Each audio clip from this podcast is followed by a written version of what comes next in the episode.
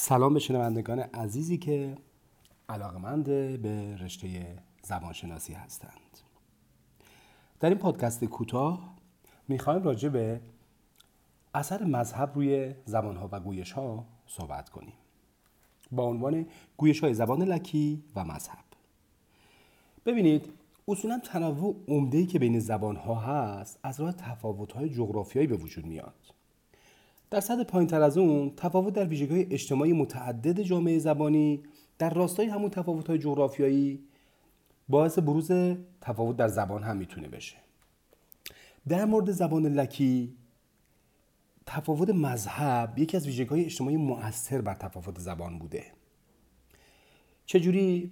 به این حالت که گویشوران زبان لکی اصولا تو غرب کشور ایران متمرکز هستند. حالا لک زبانان جنوب استان همدان و شمال استان همدان. و شرق و مرکز استان لورستان بیشترشون از نظر مذهبی شیعه دوازده امامی هن. و لک زبان های استان های کرمانشاه و ایران و غرب استان لورستان اصولا یارسانی مذهب و اهل حق هستند. اگر از دیدگاه جغرافیایی نگاه کنیم دوازده امامی ها در شرق و یارسانی ها در غرب سکونتگاه اصلی لکا مقیم هستند. مثلا به این حالت اگه بخوایم مثال بزنیم طایفه های دوازده امامی بیرانوند و حسنوند تو ناحیه شرقی هن و از طرف طایفه های کاکاوند و قیاسوند در ناحیه غربی هستند.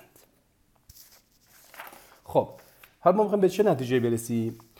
بخوایم ببینیم که مذهب در واقع یک عامل همگرایی و یا واگرایی اجتماعی هستش. در مورد جامعه لک اینجوری به نظر می‌رسه که لک های شرقی به لورها که دوازده امامی هستند و لک های غربی به یارسانی های استان کرمانشاه گرایش پیدا کردند.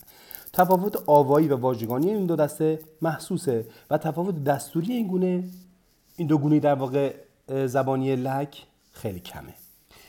حالا اگر درستی این فرضیه به اثبات برسه میشه نتیجه گرفت که تفاوت مذهب در گذر زمان سبب تفاوت گویش می‌تونه باشه.